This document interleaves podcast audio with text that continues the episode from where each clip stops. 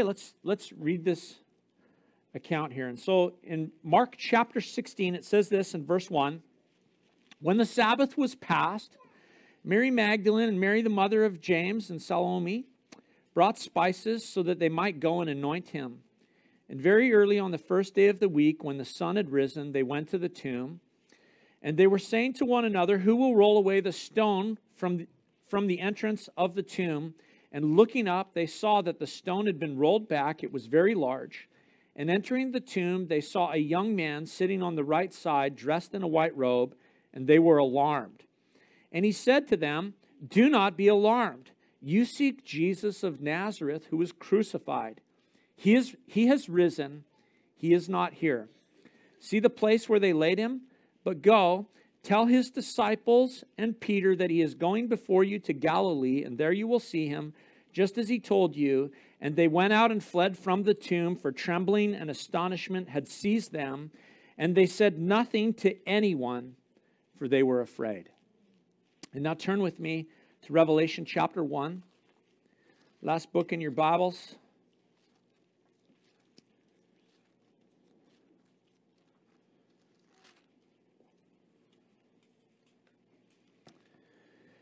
We'll read in verse 9 of chapter 1. It says this. I, John, your brother and partner in the tribulation and the kingdom and the patient endurance that are in Jesus, was on the island called Patmos on the account of the word of God and the testimony of Jesus. I was in the Spirit on the Lord's day, and I heard behind me a loud voice like a trumpet saying, write what you see in a book and send it to the 7 churches, to Ephesus, to Smyrna, to Pergamum, and to Thyatira, and to Sardis, and to Philadelphia, and to Laodicea. And I turned to see the voice that was speaking to me. And on turning, I saw 7 golden lampstands. And in the midst of the lampstands was one like a son of man, clothed with a long robe and with a golden sash around his chest. The hairs of his head were white like wool, as white as snow. His eyes were like a flame of fire. His feet were like burnished bronze, refined in a furnace. And his voice was like the roar of many waters. In his right hand he held 7 stars. From his mouth came a sharp 2-edged sword, and his face was like the shining sun in full strength. And when I saw him, I fell at his feet, though dead. But he laid his right hand on me, saying, fear not, for I am the first and the last and the living one. I died, and behold, I am alive forevermore, and I have the keys of death and Hades. Let's pray this morning. Lord, as we come to your word, I just ask that you'd lay your right hand on us. You did that for John, Lord. You laid your right hand upon him, and strength was imparted to him. And Jesus, as we consider your resurrection, your gospel, your crucifixion, your defeat of sin and death and the grave, we pray, Lord, that you would lay your right hand upon us. Strengthen us, we ask in Jesus' name. Amen. I love Resurrection Sunday. Anybody else like that? This is my favorite Sunday of the year, okay? So I know Christians, you know, we land in one of two spots. You really like Christmas is your favorite Sunday of the year or Resurrection Sunday. Resurrection Sunday's mine, okay? So, you know, if you pick Christmas, you don't know what you're talking about. No, I'm just kidding. Of course, all week we've been having some sweet times of gathering this morning at Gospel Rock there for sunrise, which we didn't see a lick of, just a lot of clouds and wind and rain. We gathered on Thursday night, kind of did something a little bit different this year for a communion service where we read through the betrayal account and had a time of just quietness and silence, and it was like a really sweet time of communion together. We gathered on Friday night up at CLA with a number of churches again. And both of those gatherings, Thursday night, Friday night, were about the cross and our belief, our trust, our hope in the transaction that happened when Jesus was nailed to the cross and gave his life there. We know what the gospel is. Maybe you don't know it, so let me just tell you what it is. The gospel is this, that Jesus bore the sin of humanity, our wrongdoing, our rebellion against God, in his body on that tree, and he offered himself to God in our place, offering himself as our substitute for our sin. And he died on the cross. He died, and Jesus there made atonement. It means that there was a divine transaction that happened. He offered his life as a substitute, and God accepted him as a substitute in our place. And by his death, we were reconciled, the Bible says, brought back into right relationship with God through his blood. That's why we would sing this morning, there's power in the blood. Like, if you show up at church, you're like, what is with these people singing about power in the blood? That's why we would sing that there's power in the blood, because it's through the blood of Jesus that we were reconciled to God. And so we believe that Jesus died on the cross for our sin. We trust as followers of Christ in the work of the cross, and we place our faith in the Lord Jesus Christ.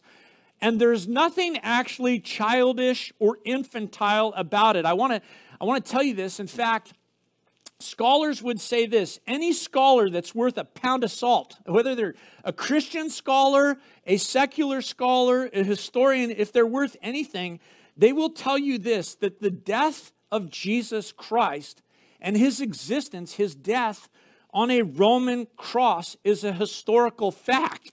It's like not in question whatsoever for those who are scholars and for those who study such things. There, in fact, is so much evidence for the death of Jesus Christ on a Roman cross in Jerusalem that scholars would tell you this, that if you can't believe that, you actually cannot trust anything you're told about the ancient world. That's crazy, you guys. There is more evidence for the death of Jesus Christ on a Roman cross than there is for the existence of Julius Caesar. Did you know that? It's true. It's true. And we fight against it. We resist against it. We're told other things. People say, no, that's silliness. That's silliness. But the fact that Jesus died on the cross is totally clear to historians and scholars. I was thinking about that. I wanted to ask you, like, how many of you would, maybe you'd raise your hand, you said, I made a commitment to the Lord Jesus Christ when I was just a child. How many here did that? Yeah, interesting. You know, when you were told about the death and resurrection of Jesus as a child, it was because you trusted someone. You know, they told you what Jesus did for you, how he died and how he was raised from the dead, and you believed the message of the gospel because you trusted someone who communicated it to you, and the Holy Spirit drew you and revealed Jesus Christ to you, and you trusted in the saving work of Jesus. And the Bible says you were born again. You were born of the Spirit. It was childlike faith necessary to see the kingdom of God. Jesus said that, right? We know this. He said, no one will see the kingdom of God unless he is like a child. But part of the maturity of our faith is growing in our understanding that your faith in Jesus, your faith in the work of the cross, your faith in the resurrection of Jesus Christ from the dead is not without substance, church. It's not without substance. It's good for us to know that the crucifixion, the death of Jesus on a Roman cross, is an established historical fact. It's a fact. But here's the thing. The evidence also points to the reality of the resurrection of Jesus Christ from the dead. Again, by faith, we believe in the resurrection of Jesus from the dead. We believe in our hearts, Paul said, and we confess with our mouths that Jesus Christ is Lord. It's a childlike faith, but I'll tell you this. It is not infantile to trust in Jesus. It is childlike, but what it is not is childish. It's not childish to trust in Jesus. And what's so cool about the Christian message is this, that Christianity began with the proclamation of the resurrection of Jesus Christ from the dead. I want you to turn with me in your Bibles to the book of Acts, Acts chapter 2.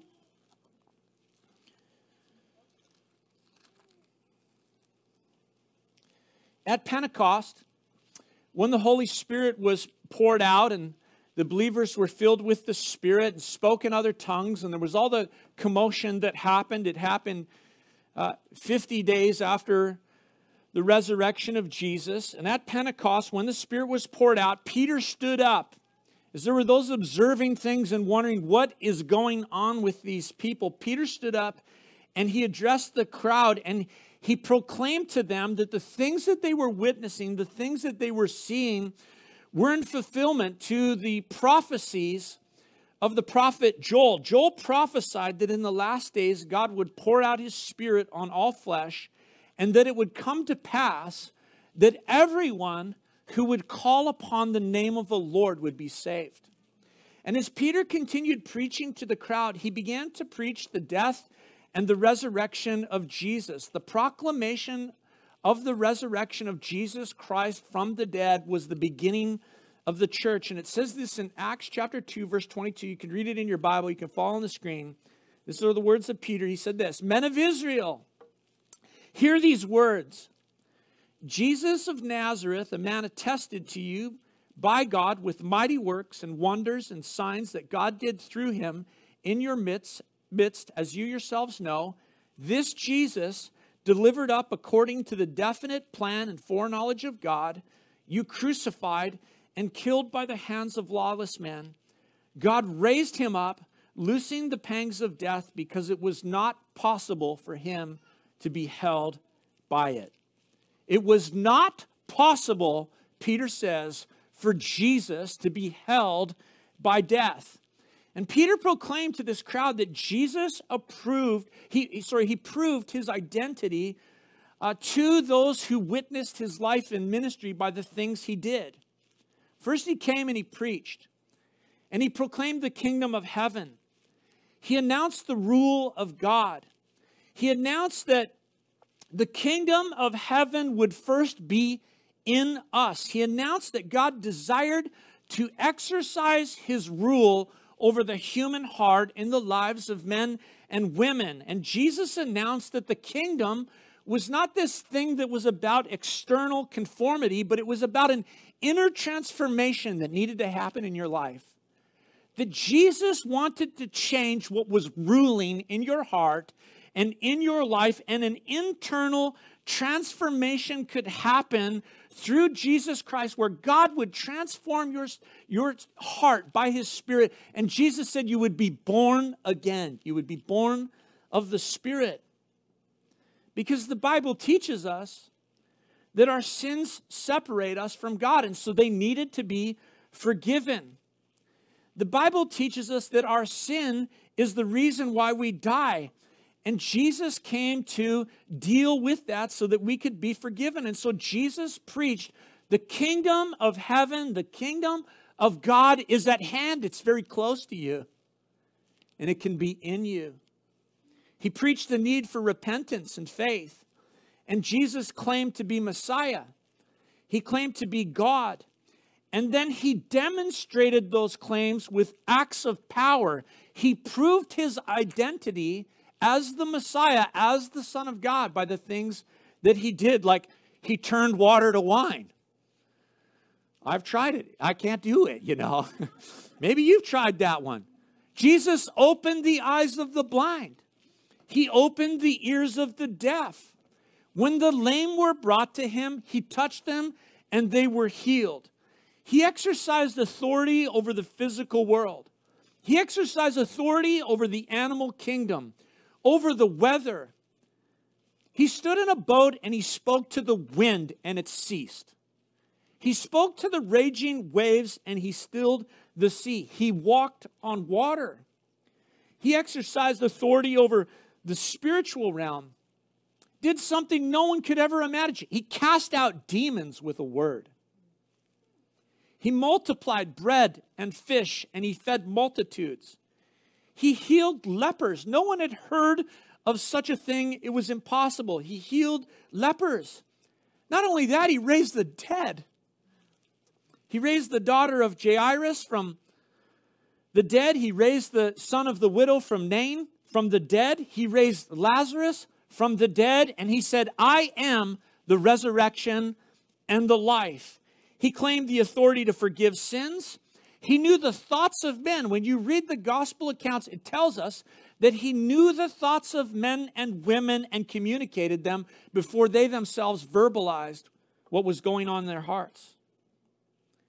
He said, before Abraham was, I am. And the people of his day knew exactly who he was claiming to be. Messiah, God. And Peter stood on the day of Pentecost and he preached to that crowd and he said this, Jesus was delivered up by the definite plan and foreknowledge of God. Peter was saying this, that the crucifixion of Jesus was not an accident. That it didn't, it wasn't God's plan got turned slightly sideways and things didn't go exactly how Jesus had planned. No, Peter says the entirety of the events surrounding his death were part of the definite plan of God, the determinate counsel of God. All things surrounding his death were according to the foreknowledge of God, Peter says. We know this and we turn in our Bibles and we read in the Old Testament, the prophecies of the Old Testament.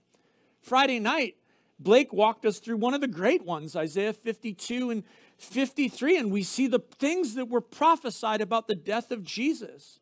In Acts 2, if we were to read on, Peter points to the Psalms. And he talks about the writings of David. And he says, David wasn't writing about himself here.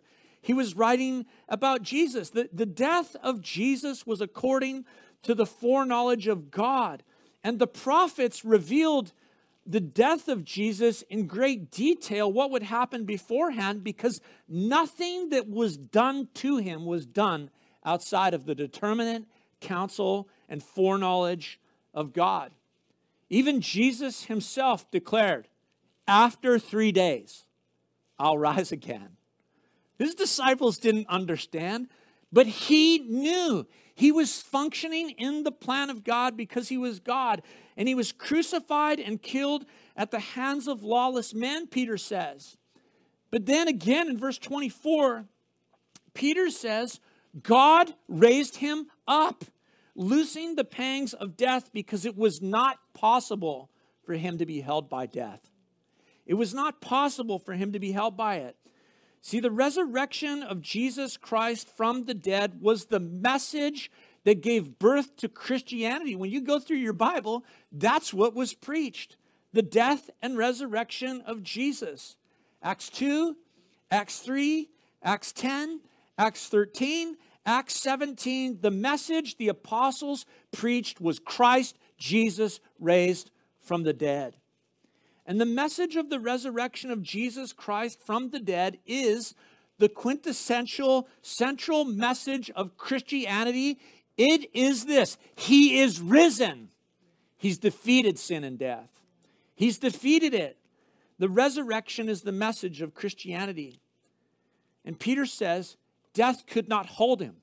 It was not possible. It was not possible for him to be held by death. And I think to myself, well, why, Peter? Why would you say that? Why would you say that it was not possible for death to hold him? We all know that's a pretty permanent thing. Well, Jesus said this in John 5:26. It'll be on the screen. He said, for as the Father has life in himself, so he has granted the Son also to have life in himself. Elsewhere in John 14, Jesus made that very famous statement. I am the way, the truth, and the life. No one comes to the Father except by me. And I want to point out to you that word, he said, I am the life. And that statement means this, that Jesus does not simply have life. The Father did not simply grant him life. The statement means this. He is life. He is the essence of what it means to live. Jesus is life. And Jesus said, to know me is to have what? Eternal life. To have life. In Revelation 1, where we read, John records a vision that he had of the glorified Lord. And in this vision, while he's on the island of Patmos, John heard a loud voice, and he said it sounded like a trumpet, and he turned to see the voice that was speaking to him, and he saw 7 golden lampstands, and standing in their midst was one standing like a son of man. John said he was clothed in a long robe. He had a golden sash across his chest or around his chest, and his hair was white like wool and like snow. His eyes were burning like flames of fire, and his feet were like burnished bronze, and his face was shining like the sun. And John says when he turned to him, the voice of this person was not just like the sound of a trumpet, but it was also like the roar of many mighty rushing waters. And from his mouth came a sharp two-edged sword. And John said, when I saw him, I fell at his feet like I was dead. But then he did this. He laid his right hand on me. The hand that just a moment before John had seen holding 7 stars, the right hand, was laid on John, and John was instantly strengthened. That hand, when it was placed on John, imparted strength to him. That's what the hand of Jesus does. It imparts strength, his touch. And Jesus said these words to John, "Fear not." That was the reaction in Mark's gospel of the women when they left the tomb. It says that they left afraid and they did not believe. Well, this morning, my prayer for you is this, that you would not be afraid and you would believe. Jesus said, "Fear not." It reminds me of so many situations in Scripture where we're commanded, "Fear not." Stories of that. I think of when the angel Gabriel appeared to Mary and told her that she would conceive a child, though a virgin, conceive a child by the Holy Spirit. And the angel said to her, "Greetings, you who are highly favored." And she said, What is going on here? She wondered what kind of greeting this might be. And the angel said, "Fear not, for you have found favor with God." Later, the angel appeared to Joseph, and he was working through the turmoil of his young future wife being pregnant and wondering what was going on. And the angel spoke to him and said, "Fear not, for that which is conceived in her is of the Holy Spirit." In Matthew 10, Jesus was teaching and he spoke about God's care for the sparrow. He said, "Not a single sparrow falls to the ground without the Father knowing. The Father looks after the birds of the heavens." And then he said to those to whom he was teaching, "O you of little faith, fear not, for you are of more value than many sparrows." Jesus taught all who would listen to him not to fear men, not to fear those who can harm your body but have no power over your soul. He said, "I'll tell you to fear. Fear him who has the power to destroy both the body and the soul in hell."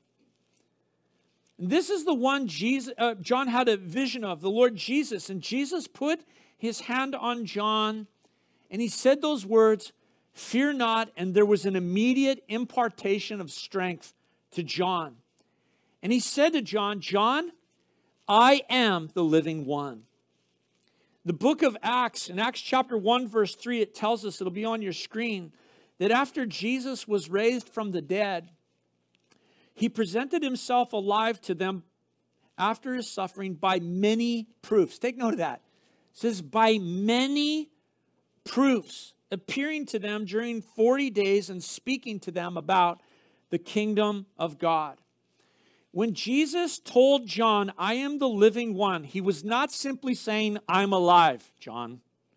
He was not simply saying, "I defeated death and the grave. I was resurrected, John." He was saying this to John, "John, I have life. John, I am the source of life. I am the source of life for people and for all who would come to me." That's why at the touch of his hand, strength was immediately imparted to John. Jesus is the living one, the way, the truth, and the life. And life in its absolute sense belongs to Jesus. Jesus has life absolutely, meaning this, that life is in no way diminished in Jesus. You know, I'm getting older and tireder and more gray hairs and more gray in the beard, and life feels like sometimes you're like, okay, I don't know, it's diminishing. Life is by no means diminished in the Lord Jesus. And that is why Jesus could say, I have come that you might have life and have it to the full, because he is full life. He is absolute life. There is no sense in him whatsoever that life is somehow restricted. Death could not hold him, Peter said. Us, in contrast, our experience of life is relative. Our experience of life is in proportion to our relationship with God, with Jesus. That's why the Bible tells us when we were in sin, we were dead. Not that we were alive. When we were in sin, we were dead. We were dead in sin because the wages of sin is, church, death. And all life comes from Jesus. Jesus has life absolutely. And the life that we have is simply sharing in his life. That's what the Word of God tells us. That the fact that you woke up this morning is because God allows his breath to be in you, for your heart to work. Paul came to understand this completely in the spiritual sense. He said this, I have been crucified with Christ, and I no longer live, but Christ lives in me. And the life I do live, I live by faith in the Son of God who loved me and gave himself for me. Literally, when we place our trust in Christ, we are born again and life from God is imparted to us. Strength is imparted to us. Peace, you know this if you trusted in Jesus. Peace is imparted to you. Joy, hope, a future. All of these things are imparted. Eternal life, because to him belongs eternal life. And we participate in his resurrected life by faith. Paul told Timothy this in 1 Timothy chapter 6, verse 15 and 16. This is a church creed. We do this from time to time. I think it's coming on the screen. Paul said this. He who is the blessed and only sovereign, the King of kings and Lord of lords, who alone has immortality. Listen to this. Who alone has immortality, who dwells in unapproachable light, whom no one has ever seen or can see, to him be honor and eternal dominion. Amen. Paul said, Jesus alone has immortality. In essence, Jesus is life, and to know him is to share in his life. To know him is to have eternal life. When we participate by faith with Jesus, we participate in the resurrection life, in resurrection power. And Jesus said to John, I died, John, but behold, I am alive forevermore. That's what it says in Revelation chapter 1. That was the prophecy about Jesus. That was what the scripture declared would be the case. Luke chapter 1, verse 32 and 33, it says this. He will be called great and will be called the Son of the Most High. And the Lord will give to him the throne of his father David. And he will reign over the house of Jacob forever. Forever. And his kingdom will have no end. Behold, John, I am alive forevermore. Paul spoke of this in Romans 6. He said this, we know that Christ, being raised from the dead, will never die again. He will never die again. Death has no dominion over him. You know, there are those in the world who would say this, the resurrection of the dead, that's crazy to speak of such a thing, to speak of Jesus Christ raised from the dead. Well, the Bible says this. You might think that's crazy, but the Bible says this, that it was not possible that death could hold him. And it's not possible that he would ever die again. And so if you've placed your faith in Christ, let me tell you this, It's not possible that death can hold you. Fear not, little children. It is not possible for death to hold you when you place your trust in Christ. There is the promise of the resurrection. And so Jesus says to John, I have the keys of death and Hades. The authority belonging to Jesus in his resurrection is so great that he says, I have the keys of death and Hades.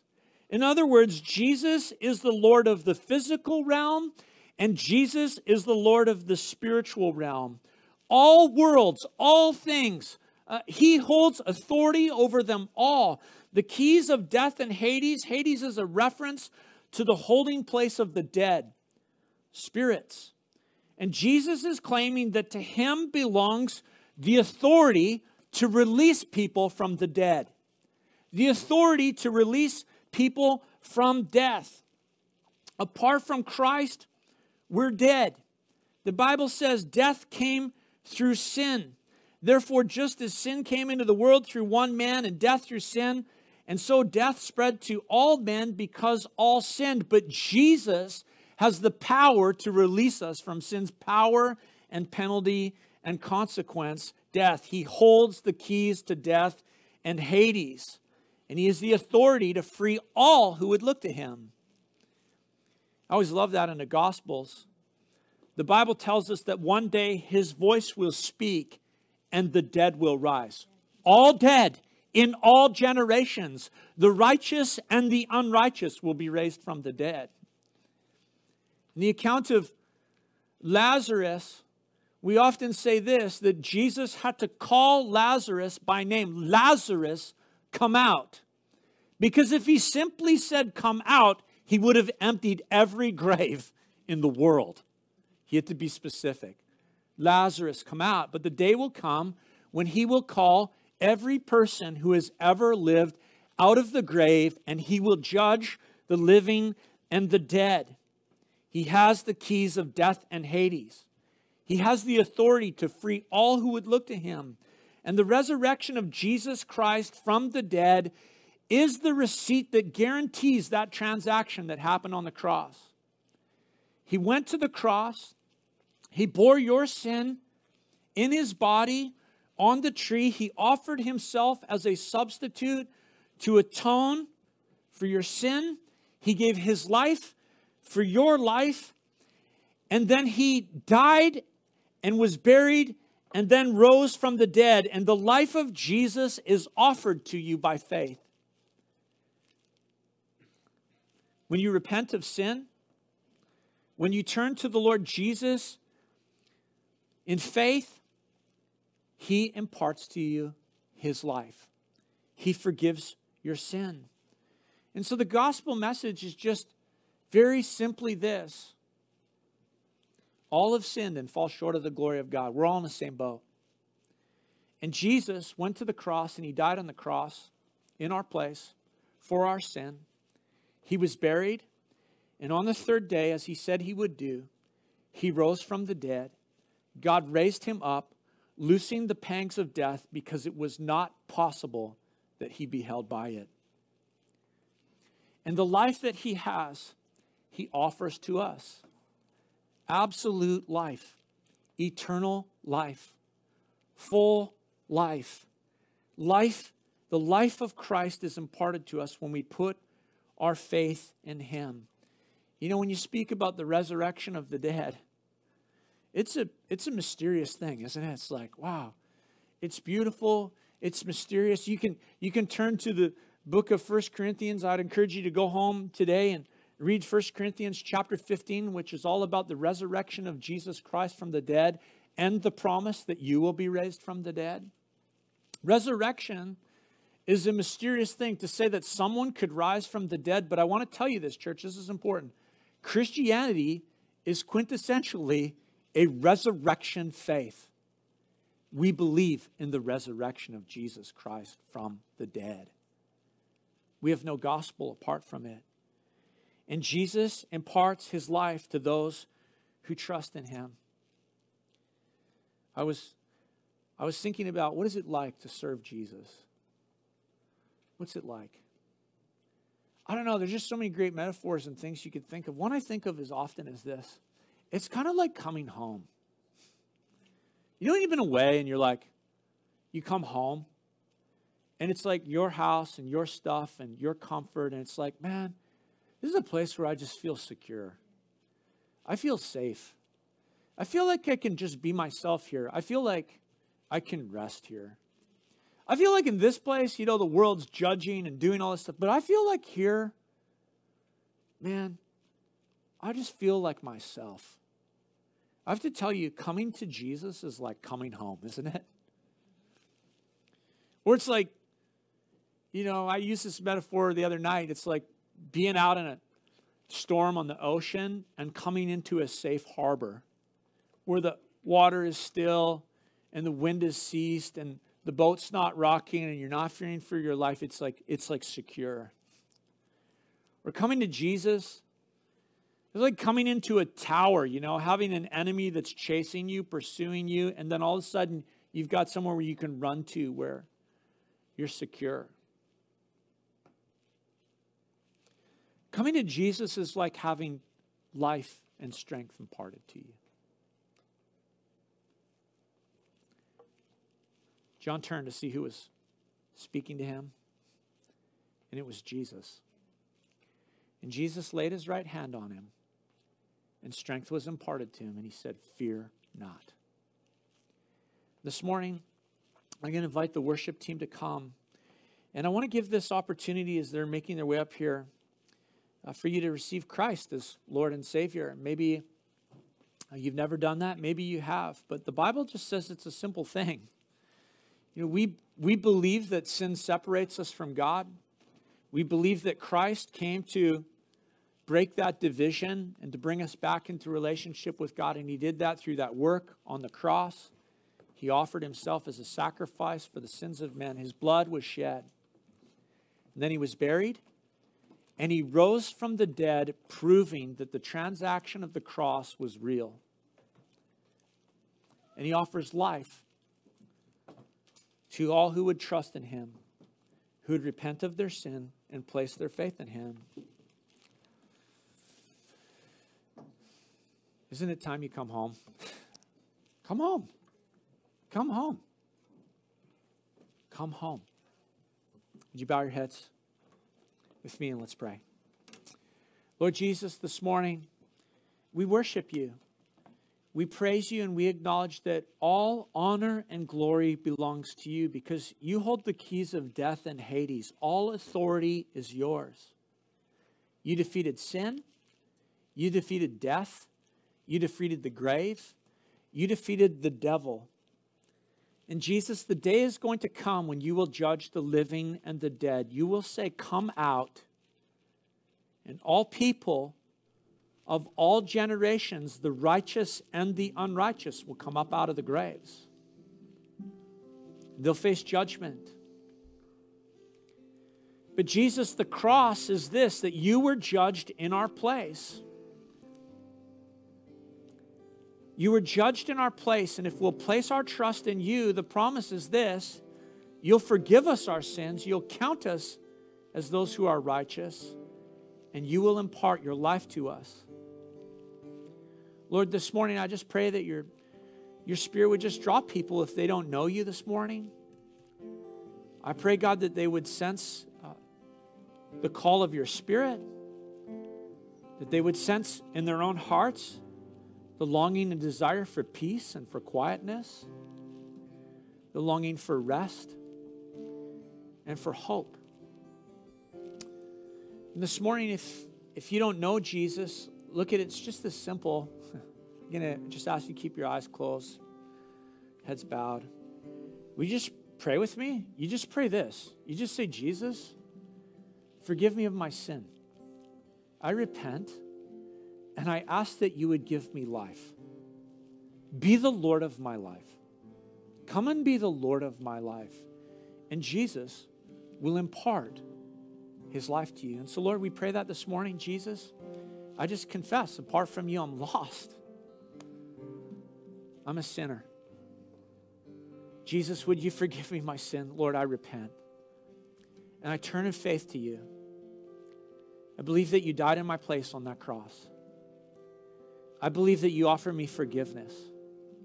And you offer me life. And so, Jesus, I come to you. I'm coming home, Jesus. I come to you for life. Fill me with your Spirit and give me that life, I pray. In Jesus' name, amen. Maybe if you prayed that this morning and you haven't done that before, we'd sure love to know about it because we want to just encourage you and help you along in your relationship with Jesus. So let me know. Come chat with me. Tell somebody beside you. And why don't you stand with me? Let's sing this morning as we celebrate the resurrection.